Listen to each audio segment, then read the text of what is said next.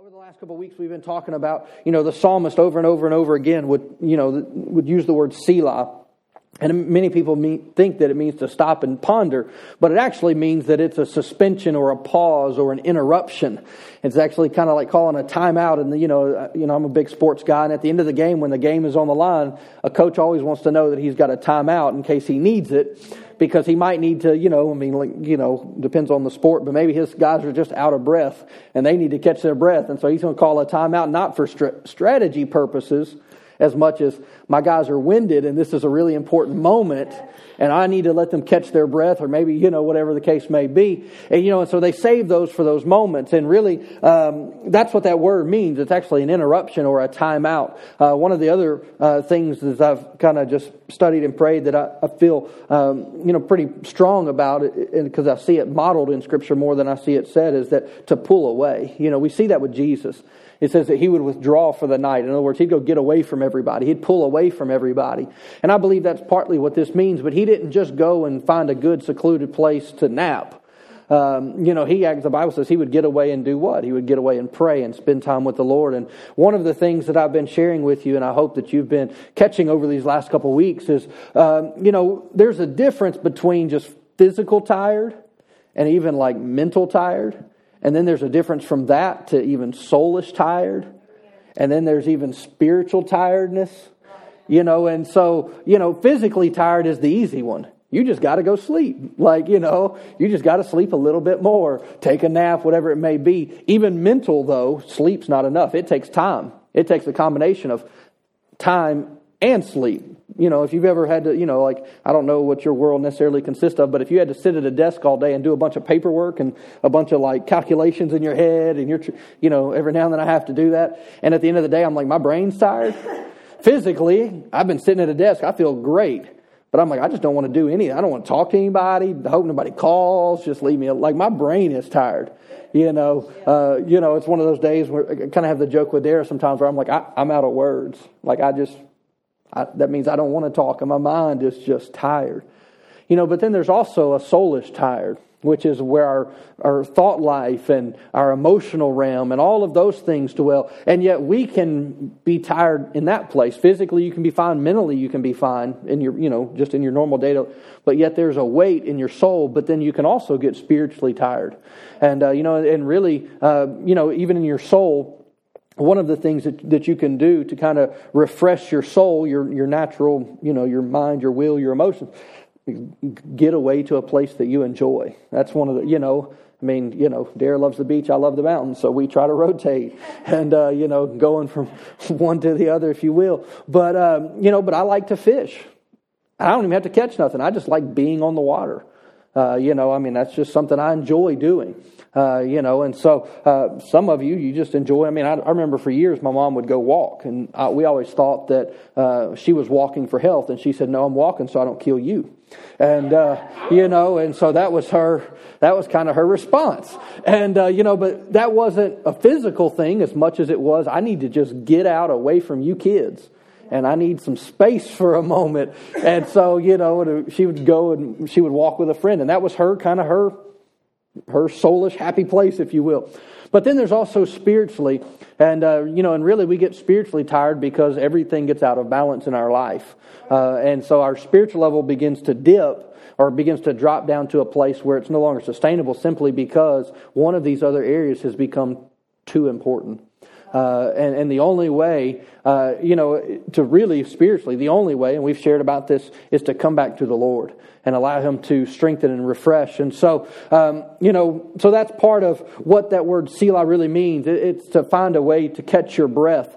Uh, you know, I'm going to read you a couple verses here. Many of them will be very familiar to you, but in Psalms 91, Verse 1 and 2, it says, Those who live in the shelter of the Most High will find rest in the shadow of His wing. Now, you're going to hear this word a lot tonight rest. You know, you can be mentally tired, and like I said, just going to get a good eight hours sleep ain't going to be enough. I mean, I've had good night's sleep and woke up more tired than when I went to sleep. You ever had those days where you wake up and it's like lunchtime and you're like, I know my eyes are open, but I don't feel awake yet? That may not be a sleep problem. And you may think, well, I just need to lay around, you know, uh, I just need to, to kind of take a little bit more of a break. if it's a soulish thing, laying around might actually make it worse. It might not even make it better. I kind of had that this morning. Uh, I had some things on my agenda that I was going to get to, and I woke up and I got up and started doing my stuff, and I just decided, no, I'm not going to do that today. I'm going to kind of chill here. I'm going to hang out. I'm going to spend some time with the family. I'm not going to do those things. And but it was like the longer I, that I sat there, the more sleepy I got. You know, and I'm like, why am I getting sleepy right now? And uh, you know, and, and so, but you know, and that's important. But even that, I had to make a decision that, hey, I'm going to spend some time with Max and with Darren. I'm going to spend some time at the house today. I'm not going to go do the things that I had planned and uh, for this morning. And, uh, you know, and so he talks about here, he says that those who live, or, or let me say it this way, those who uh, habitually make their, uh, their home or their place of frequency the shelter of the Most High will find rest in the shadow of the Almighty. It says, I will declare about the Lord, He alone is my refuge and my place of safety. He is my God, and I trust Him. You know, and I think it's interesting even how this uh, David writes this. He says that God alone is my refuge. Well, that's speaking of even soulish things. That's not even necessarily speaking from a spiritual standpoint. But the man that God is the one who restores and refreshes my life.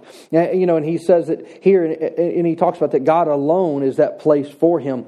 In Psalms 46 10, uh, very familiar passage of scripture as well, and it says, Be still and know that I am God. Be still. Now, many times in my mind, that means that everything has to stop. You know, and I'm going to share a little bit about this here in a few minutes, but there's a principle here that just says, just take a moment, stop, focus on me. You know, take a minute and remember that I'm God. That's another way you could say that. Be still and remember that I'm God, I'm on the throne, I've got this. Don't become overwhelmed by life. Take a moment, step back, and remember that I'm still God and I'm still on your side. And so many times I believe that we tend to be, and I'm going to say it this way, but there's really twofold. i will say it and then I'm going to kind of give you some other words. Uh, many times we tend to be overworked and underrested. Now, when I say overworked, there's another, and I don't mean just, I mean, yes, it can be physical labor, but what, it, what I also believe is that it can be, mean to be, to be burdened. Amen. Many times we tend to be overburdened and under rested. And now I'm not talking about uh, sleep here. I'm talking about true soul rest. And that word rest actually uh, means renewal, means refreshing happens. There's life that comes. You know, over these last couple of weeks, we've talked about uh, how that Adam was formed, but he wasn't a living being until the breath of God breathed into him and then life came unto him. And that is still true for us today, is that he, that God is the sustainer of our life not all these other things. And so, you know, I, I, I, kind of think of it this way that when my relationship with God is right, every other relationship is going to work. It doesn't matter if every other relationship's right. If my relationship with God isn't right, everything else is going to fall apart too. That it's, it, you know, it has to be that first and primary. And so, you know, what I'm really wanting to share with you tonight is about this soul and this spiritual renewal, this rest that comes. And it's more, and here's the thing about God, and I've shared, you know, kind of me and Dare were texting earlier, and she said, uh, she had asked me something, and I told her I was going to continue along the lines of what I've been teaching. She goes, Oh, are you going to do, are we going to have a, uh, a Holy Ghost nap? You know, I've, I've shared with you about that, where I just spend some time in the presence of God, and I'll just lay down and close my eyes. And I said, well, I said, I guess, you know, you lead by example, right? And, uh, you know, but there is something to that. And I mean, I know it's, you know, it may seem like a little funny, but I, I've done this hundreds of times and it's amazing how much better I can feel in less than 10 minutes allowing the Holy Spirit to minister to me than I can through a whole night of sleep. And that's what I'm talking about. And that's really what I want to share with you tonight is about that. Um, because you can't always squeeze in an extra eight hours in a day. Sometimes you can't squeeze an extra eight minutes in a day. You know, and the thing is, is that so many times I think that we look at other people and we're like, oh man, they, they've just got it figured out. If I could just be like them, if I just didn't have the problems I have, and I, we all have 24 hours a day. We have the same 24 hours a day. You know, and, and it's about, you know, and the thing is, is that time is either spent or it's invested. And we make that determination. It's spent means it's gone, it's over. You know, I mean, I can, let me say it another way I can waste an hour or I can invest an hour. You know, now I've got nothing, you know, against TV or anything like that, but uh, you know, I can sit there and veg out and watch TV for eight hours on my day off because it's my day off, and that's what I want to do. But my soul won't be an ounce refreshed from that. As a matter of fact, I might even feel a little worse just because it's TV and it's not really uplifting. But yet I can go take eight minutes and spend it focused with the Lord and come away and be in a completely different mindset, even in my physical body. Um, you know, I mean, the Bible talks about that the same Spirit in Romans that raised Christ from the dead is alive on the inside of us, and it will quicken our physical body. Well, that's not just talking about healing, although I believe it does apply to that as well. I also believe it has to do with restoring our, our physical strength, our physical ability, but also in our mental realm, our soulish realm, our spiritual realm. That same ability of God's alive and available for us. And so, um, you know, one of the things that the Lord has uh, been teaching me and helped me to learn is that um, my schedule won't necessarily always slow down. You know, many times, I mean, you would think like, oh, well, you know, I need to take a couple of days, and that's true. You know, I, I, believe that there are times that, yeah, you need to get away. Yes, you need to take vacations with your family. Yes, you need to spend time with your spouse. Why? Because you do like them. That's why you married your spouse. That's you had kids, hopefully, because you wanted a family. Uh, you know, you shouldn't want to escape from your family. Uh, you know, the Bible says that children are a blessing from the Lord, not a curse. And, uh, you know, and so there are, you know, I mean, there's aspects of that um, that God gave us our spouse and God gave us our kids. Why? To be a blessing to us.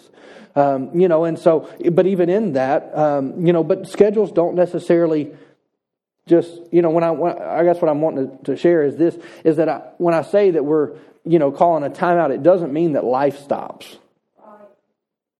But what it does mean is that, and let me just, let me, uh, I'll just keep reading the way I wrote it. That way I don't, I wanted to say it a certain way. Uh, one of the things that the Lord has taught me is not that my schedule necessarily slows down, but it's my willingness to steal away moments to catch my spiritual breath throughout the day, and it's vital. I've got, you know, I've really got to, and I said steal away, but you could also say it as prioritize those moments, um, you know, to catch my spiritual breath throughout the day. And it's acknowledging, even if it's, Lord, I need you today. I need your help right now. I need your presence right now. And I might be driving the car, um, you know, running from one place to another, running an errand. And I may pray in the Spirit. I may pray. I may just worship, you know, and sometimes I just turn the radio off. And I just say, Lord, is there anything you want to talk to me about? And I just get quiet. Uh, you know, I mean, that's just, but it might be five minutes. It might be 10 minutes. It might be whatever the time is, you know, and sometimes I'll just put on praise and worship as I'm going and traveling and, you know, doing those types of things just to catch my spiritual breath. Just say, Lord, I need you to refresh me right now. I mean, there's days that I'm like, Lord, I'm tired. I mean, there's nothing wrong. That's just an honest prayer. Lord, I'm acknowledging I'm tired, and I acknowledge that you can help me not be tired. You know, and I believe that, I mean, it doesn't, you know, it doesn't always have to be, um, you know, some amazing moment necessarily, but I've had that happen too, where it just seems like God falls on a moment. It's like, oh my gosh, and he refreshes my soul. And so, um, you know, things won't necessarily always just stop so that we have time to get away with the Lord. Um, but we have to find those moments throughout the day to make the, uh, God's presence a priority. You know, and it's just, it may just be a few moments. You know, it might be you go on a walk for 10 minutes and that's the 10 minutes you got today. But that's the 10 minutes you got. You might, I mean, you know, um, you might be cooking dinner. Kids, y'all need to go outside. Y'all got to get away. Husband, you need to go somewhere. I don't care where you go. You're a grown man. You go do something else, or wife, or whatever it may be. Uh, you know, I mean, your shower time. I mean, look, you know, I'm going to go in there and I'm going to lock the door. And if anybody picks it, it's at threat of your own life. So just, just know if you come in that door, you might not walk back out.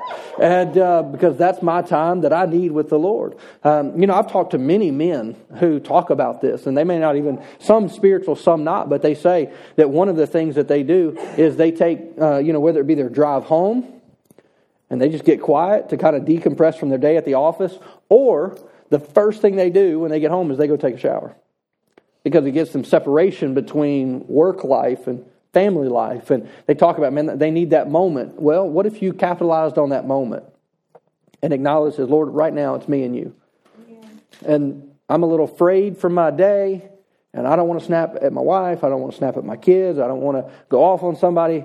I want to, you know, be able to love on my family and not be afraid by the day. Well, then take advantage of those moments that you have. And, um, you know, uh, Jesus actually modeled this uh, with the disciples for us. It comes out of uh, Mark chapter 6.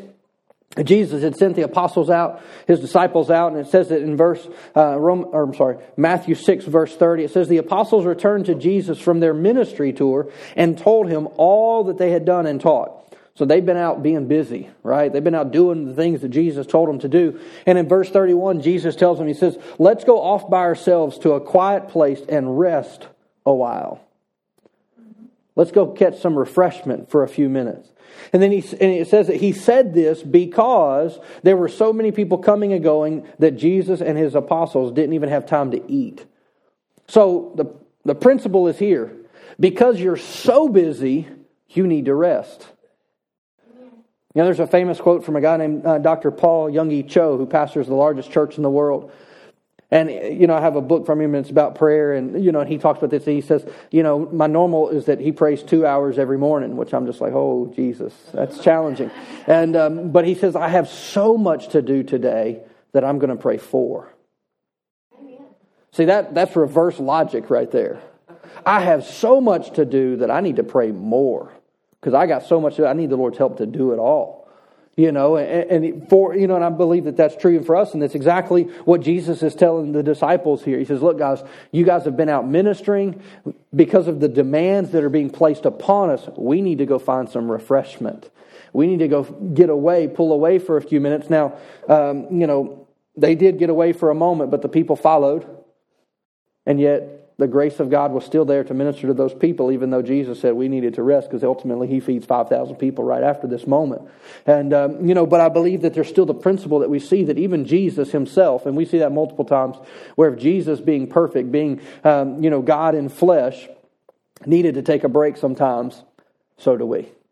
And uh, you know, and, and so there's um, you know there's just several things in in this that I believe that we have to prioritize this and look for those moments because life doesn't always stop, but it doesn't mean that God's not looking to minister uh, life into us during these times. And so um, in Genesis chapter two, Brooke, I gave you the wrong verse. Don't worry about Exodus. In Genesis 2 2, uh, it's not even on my notes. I guess I deleted it, but I remember where it is. Let me go back. It's a good thing when I know my notes better than my iPad does. Genesis 2 2. It says, On the seventh day, after God had finished all of his work of creation, it says he rested from all of his work, and God declared, uh, or and God blessed the seventh day and, and declared it holy because it was a day when he rested from all of his creation. So God actually established the Sabbath. Now, you know, Doctrinal, you can believe what you believe. Here's the thing about Sabbath it's not tied to a specific day, not for us as New Testament believers. It doesn't. It's the principle of Sabbath that matters. You know, I mean, I'll just give you an example like Brother Chris over here. I know he doesn't work on Mondays, but he works Tuesday to Saturday and, of course, Sunday. And, well, that means really for him, Monday's probably his Sabbath day. Now, I'm not speaking for him. I don't know. I didn't ask him, but I'm just, but I know his schedule on that way. Well, that's probably his day where it's kind of like, okay, well, this is my day to kind of refresh. God's not upset with him if he does that on Monday. He's resting from his labor, and so he's going to take the day he has. You know, and I believe that, that, that there's a principle is that we can't ignore that principle either. We have to prioritize, and it's not just taking a day off, it's prioritizing the presence of God on that day and really receiving from the Lord everything that we need. And if God rested after six days of labor, then we probably should too. God didn't do it because he needed rest. God did it to establish a principle for us. And so it's important. Now I want to read you several verses. We're going to roll through these pretty quick, but just want to highlight a few things. But in Psalms 3, verse 5, um, oh, let me go back up here. I'll read you a couple verses here at the beginning of the chapter. Psalms chapter 3, David writes and says, Oh Lord, I have so many enemies and so many are against me. They are saying that God will never rescue me. He says, But you are my shield around me. You're the, my glory. You're the one who holds my head. And he says, So I cried out to the Lord, and he answered me from his holy mountain. So he says all of that, and he says, So I have so many enemies, so I laid down and slept. Because I got so many problems, I laid down and took a nap. He says, Yet I woke up in safety, for the Lord was watching over me. Amen. You know, other translations say that, that the Lord that he said, I lay down and the Lord refreshed me or strengthened me. In in spite of his circumstances, he made a connection with the Lord where it restored his soul and re- restored his spirit. Psalms 23, verse 2 and 3. Um, very familiar passage. He says, He lets me uh, rest in green meadows. He leads me beside peaceful streams. He renews or restores my strength. And He guides me along right paths, bringing honor to His name. Psalm 62, verse 1 and 2. It says, I waited quietly before the Lord, for my victory comes from Him. I waited quietly before God, for my victory comes from Him. Sometimes we would be better off to rest. I mean, we do that, and I'll share this here in a few minutes. We do the natural things we know to do. We pray and we trust the Lord. But many times we would do better off to rest in the Lord than to keep working trying to fix our problems. Now, you got to have the wisdom of God, but you also can't work to the point of where you're no longer trusting God that, hey, remember, He is the Almighty. He is the one. He can do more with a flick of a pinky than we could ever do with all of the strength we could ever muster up. You know, and, so uh, he goes on here in verse 2 and he says, He alone is my rock and my salvation, my fortress where I will never be shaken. Many times we get to a place of, of burnout or frustration simply because of that. We've not made a priority of the presence of God and really allowing Him to be that, that fortress and that refuge that we run into. Psalm 73, verse 26, uh, he says, My health may fail and my, and, my, and my spirit may grow weak, but God remains the strength of my heart, and He is mine forever. My health may fail, my spirit may even grow weak, but God remains the strength of my heart or of my life. Uh, Psalms 116, verse 7. I love this. He says, Let my soul be at rest again, for the Lord has been good to me. Let my soul be at rest because I'm remembering that God has been good. God has been faithful. One of the best things that you can do when you, you know, I've shared this almost every week, uh, is, and it's just a saying that has really just kind of uh, given me a lot of wisdom through the years, is to never make a big decision from a low place of spirituality. when I'm in a, you know, when my spiritual tank is low, that's probably not the best time to be making big decisions.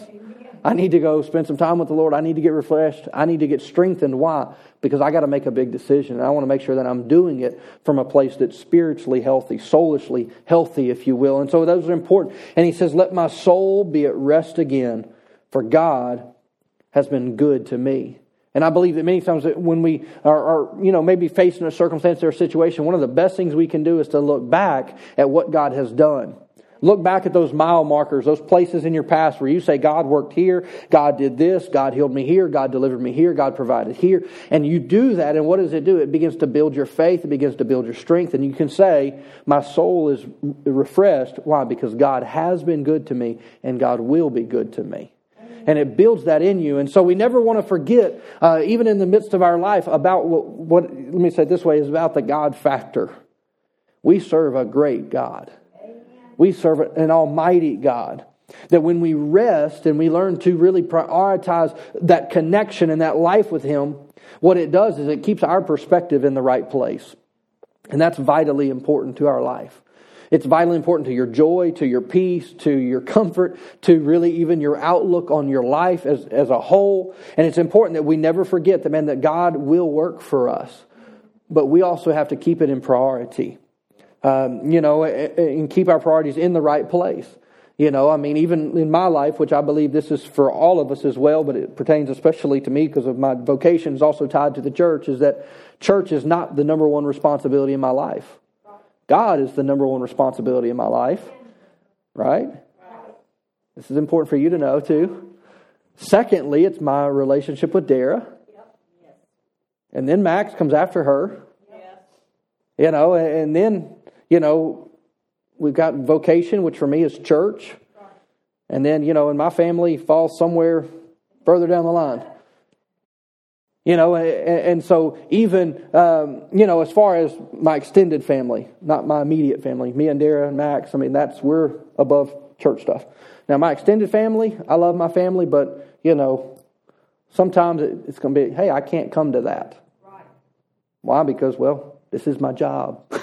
you know, so there might be a birthday party that I don't get to come to. Why? Because we have service or something like that. If I don't, you know, now if I felt impressed to do that, then I'd make provision to go do it. But uh, you know, but not always. And so it's important though that we have priorities in the right places. But my number one responsibility is my relationship with the Lord.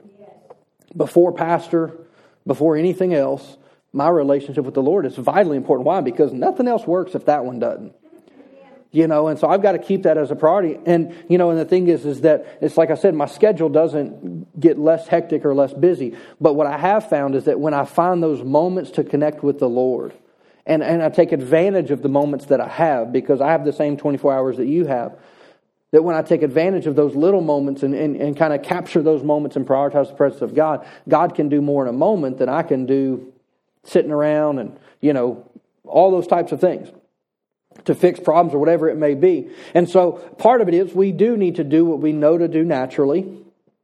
You know, I mean, if you got a bill, you got to go to work, right? But we do pray, but then we also expect God to help and God to work and for God to come in and make and be the difference maker. And so once we've done that, once we do what we know to do naturally, once we pray, we have to um, we really have to leave it up to God. So we do what we know to do. We pray, we ask the Lord, and then we re- we leave the rest up to Him, but we rest in Him in that place. Like, God, I'm not going to take on the worry. I'm not going to take on the weight. I'm not going to take on the responsibility. You know, I was reading um, some other things today, and I thought it was funny. It just stuck out to me where Moses was having a just an honest conversation with God. And he says, God, why did you bring me out here to not tell me where we're going or where you're taking the children of Israel that you told me I was supposed to lead? You know, and, and God says, you know, don't worry about it, I'll be with you. And Moses says, yeah, let me remind you, these are your pre- people and your responsibility. Moses is talking to God, and he says, these are your people and your responsibility. You know, even as the leader, he was kind of like, hey, this, these ain't my people, and this is your problem, not mine, you know. And I found it really funny because, you know, I, I just I see it happen so many times where people take on responsibility that aren't theirs well meaning, good intentioned, very loving people take on weights and res- that's not theirs to carry. And they wonder why their soul is wore out. They wonder why they're overburdened because you're carrying a weight that's not meant for you to carry. You know, and so you've got to learn, and I'll say it this way is you've got to learn how to live free. Amen. Trusting that God will be God and that God will do his part and you can find rest in that place. I mean, you know, I, am a fix it person. If there's a problem, I want to fix it. And the Lord's had to help me learn that, hey, that's not your responsibility. And I'm still not good at it. I'm trying to be better at it. It's an area that I'm still trying. My, laugh, my wife laughs as I say it, but it's an area that I'm really trying to be good at. You know, here recently, one of the things uh, that we've even talked about uh, me and her, but even as the staff and the church and leadership, um, is that just because we should doesn't mean that we can. And that's even true in my own life. Like there are things, should I do that? Yeah. But is it feasible? Is it realistic to do that? Or is the cost that it's going to take out of me more, more than the benefit that it would produce?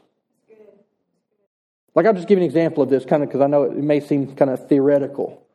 Like, we had the conversation, like, should we do a VBS? Is there anything wrong with VBS? Absolutely not. Is VBS a good thing? Absolutely. Should we probably do something like that? Yes. But can we?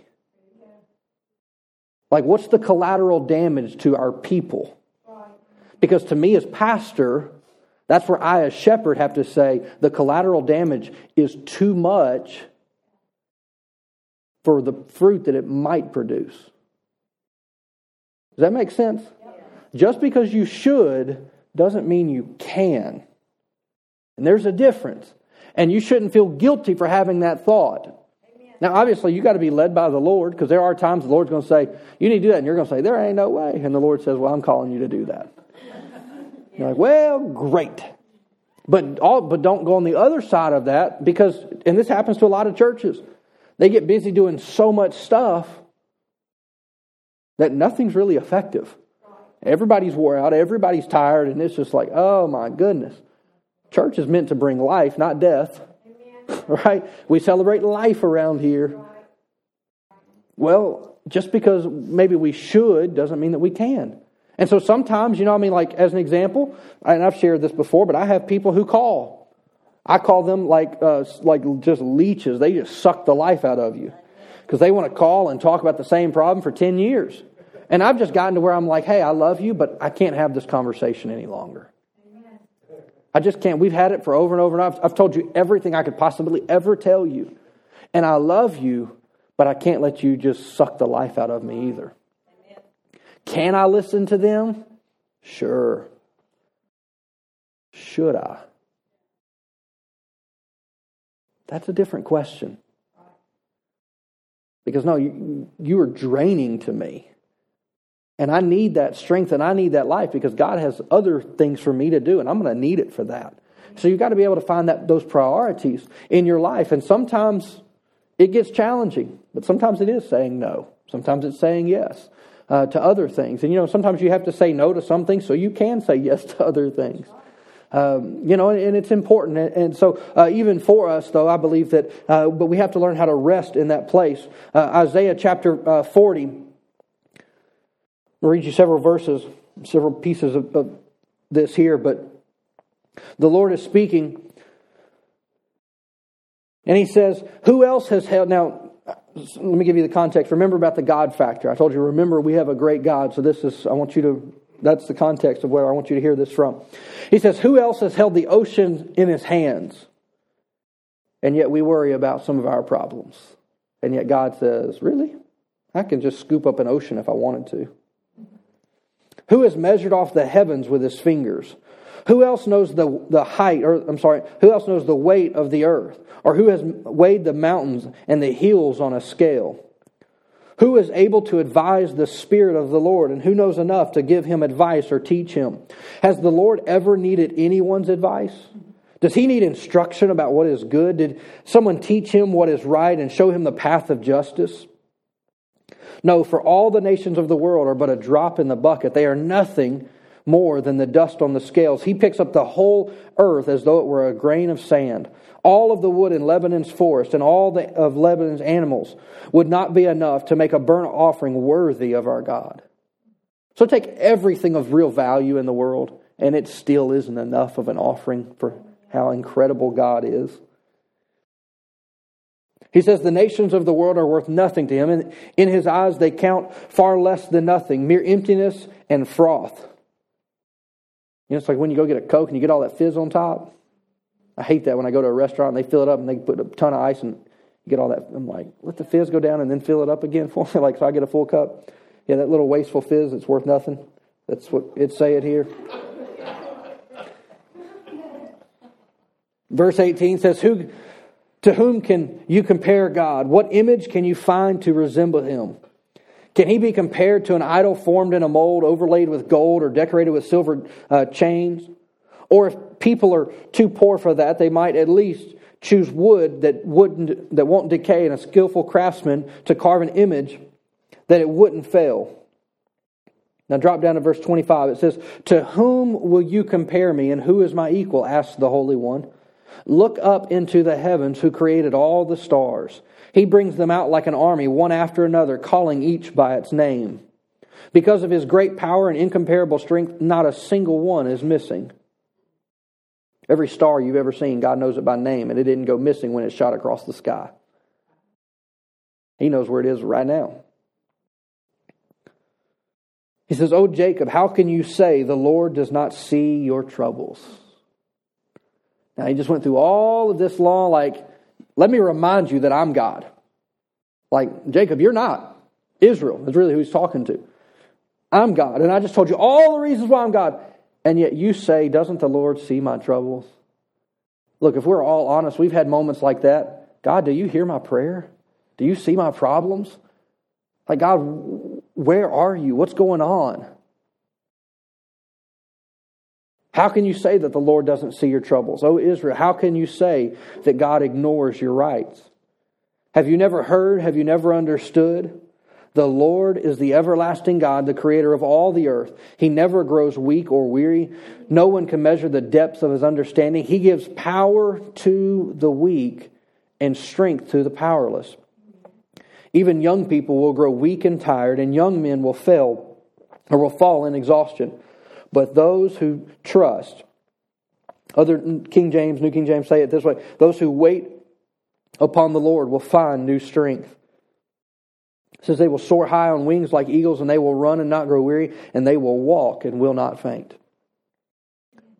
So, in a nutshell, this is what God says I want you to remember how great I am. Know that I see where you're at, but remember, I'm the one who restores you. I'm the one who strengthens you. I'm the one who brings life to you.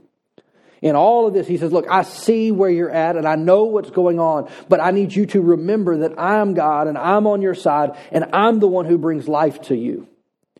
And that's important for us to remember is that we can never forget that God perspective, that God part of our life is that we are people, humans even, that have now been what? Come alive unto God. We didn't, you know, Paul wrote to the Corinthians and says, Who's fooled you that what you started in the spirit you can now perfect in the flesh? Well, I didn't get into this new way of living on my own. As a matter of fact, myself, my flesh, got me into more death, and God had to rescue me. Because He's the one who restores, He's the one who refreshes, He's the one who brings life. Oh, I got ahead of myself. Now I'm at Genesis 2. It was further down than I remembered. Genesis chapter 2, verse 1 says, So the creation of the heavens and the earth and everything in them was completed. On the seventh day, God rested from his creation so that he rested from all of his work. That re- word rest there means to desist from exertion or weariness. Things that are wearing you out. God rested. He caught his breath. I mean, that's what the word spirit means, is it's the breath. We've talked about this in recent weeks. The Holy Spirit is literally the breath of God, that fresh breath that comes into our life. So when we rest, it means that we've got to stop or desist anything that, that, we, that exerts energy or weariness. Now, again, doesn't mean you just get to call in and say, I'm going to take a rest day at work. I mean, you can rest, but not get rested. It's not automatic. It says that God rested from his work. Now, what that word? Work means it's occupation, business, work, service. Could be a lot of different things. But sometimes, you know, and, and this is the way it, in my mind is that we must uh, rest from our labor. Here's the thing it's a spiritual law, and we can't violate it. We just can't. I can't, you can't, nobody can. It's a spiritual law that God established and said, look, after I had worked, I rested. So after we work, We've got to rest, but it's again, it's, we're not talking about just sleep. We're talking about a soul, a spirit rest. And it's necessary, and it's so important for us to live in this. You know, I love this verse years ago. The Lord stirred it up in me, and I've just brought it back during a certain time of my life, and it's just become something that I go back to. Um, but it comes out of Matthew chapter 11, verse 28, Jesus speaking. And he says, Come to me. This is the uh, HCSB. I'm going to read you a couple translations of it. But he says, uh, Come to me, all of you who are weary and burdened, and I will give you rest. He says, All of you, take my yoke and learn from me.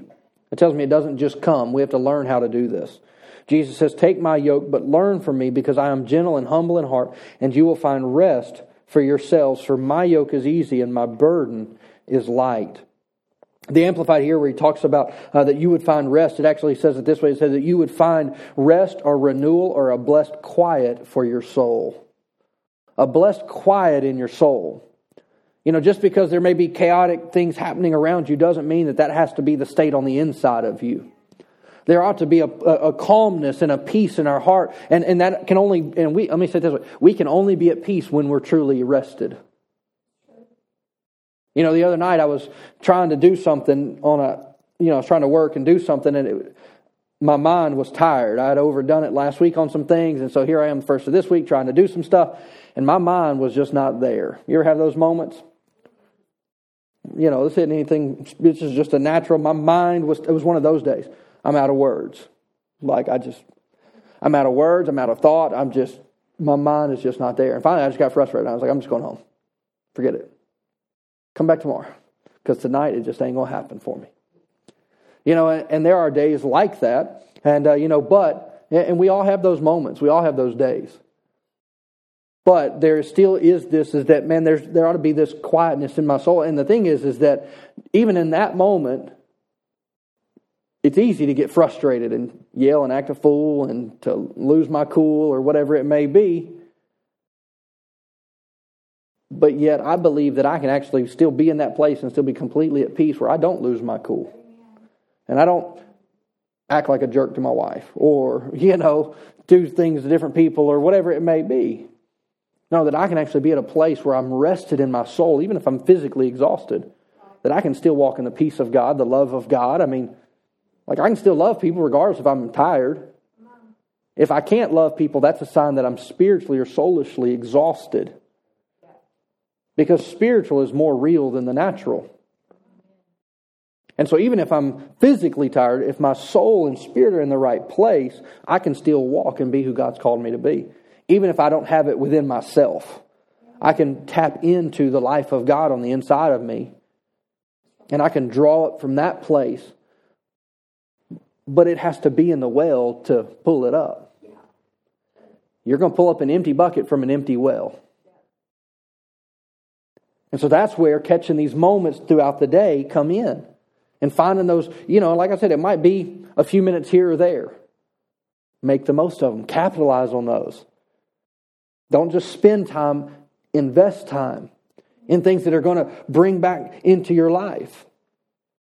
The Amplified Bible of this same passage here says, Are you tired? Are you worn out? Are you burnt out on religion? He says, Come to me and get away with me, and you'll recover your life. He says, I'll show you how to take a real rest which means that we can take rest that's not restful. He says, Walk with me and work with me and watch how I do it. He says, Learn the unforced rhythms of grace. He says, I won't lay anything heavy or ill fitting on you. Keep company with me, and you'll learn how to live freely and lightly. Now, that sounds like real poetic and beautiful and nice. And it's like, well, that's wonderful. But there's actual reality here. This isn't just theory, there's actual, real substance behind these words. We can learn to live lightly and freely. But it's going to be when we have the breath of God, that life, that wind blowing through our heart. You know, last week I gave you the example of a sail on a sailboat. And many times we try to live life, and it's like we're trying to blow wind into a big old sail trying to get a boat moving. We don't even contain the ability to move that thing. We need the breath of God to come in. Well, the same is true for us spiritually. We need that fresh breath from the Lord to come through and to blow through our heart, through our soul, through our life. Why? Because there's refreshing that comes, there's strength that comes, there's life that comes. It's the goodness of God that He's bringing into our life that brings health, that brings strength, that brings joy, that brings healing, that brings all of the blessings of God. But it comes when what? When we get into the presence of God. You know, I can't not spend time with the Lord and then blame Him for my problem. He's like, look, I already gave you I gave you what you needed, plus some. I just need you to walk in it. Just like it says, I need you to walk with me. In other words, you know, and, and here's, you know, and it's a saying that I've used many times. I don't remember where I first got it, but somebody else. And, um, you know, but I, I see it to be true in Scripture is that God won't do for me what He's given me the ability to do for myself. So, as an example, God's not going to force me into a relationship with Him. He's given me the ability to choose to have a relationship with Him. So now it's my choice. He's willing and ready and able, waiting. But He's just waiting on me to capitalize on that. Why? Because He's given. He's. I have free will. I can choose to sit and watch TV or, you know, be busy doing other things, or I can choose to, you know, just kind of run my errands and veg out mentally and just turn the radio on and just do it. Or I can capitalize on those moments and say, God, you're the source of my life. And today, I, I, I need to draw it from that well. the psalmist wrote and calls it the well of salvation. I love how he says, he says, with joy you'll draw up from the wells. It's not drudgery. It's not just like, oh my gosh, I got to do this again. But it's God. I mean, you know, I mean, right now we're in the midst of summer. It's hot, you know. You get outside for a little while and it's like, oh my gosh. And you get something cold. And it's just like, oh my gosh. Oh, yes. It's wonderful. Why? Because you're really hot and you need something to cool you off. Well, the same thing is true. You know, I mean, even a nice gentle breeze come blowing through, and it's like all of a sudden you're like, oh my gosh, it's still as hot as it was. The temperature didn't drop, but that breeze made all the difference in the world. Made it feel a lot better. You get into the shade, the wind starts blowing, all of a sudden you forget it's summer. Psalms 91. Come underneath the shadow of the Almighty. The temperature doesn't change, but the, your experience of those conditions has greatly changed.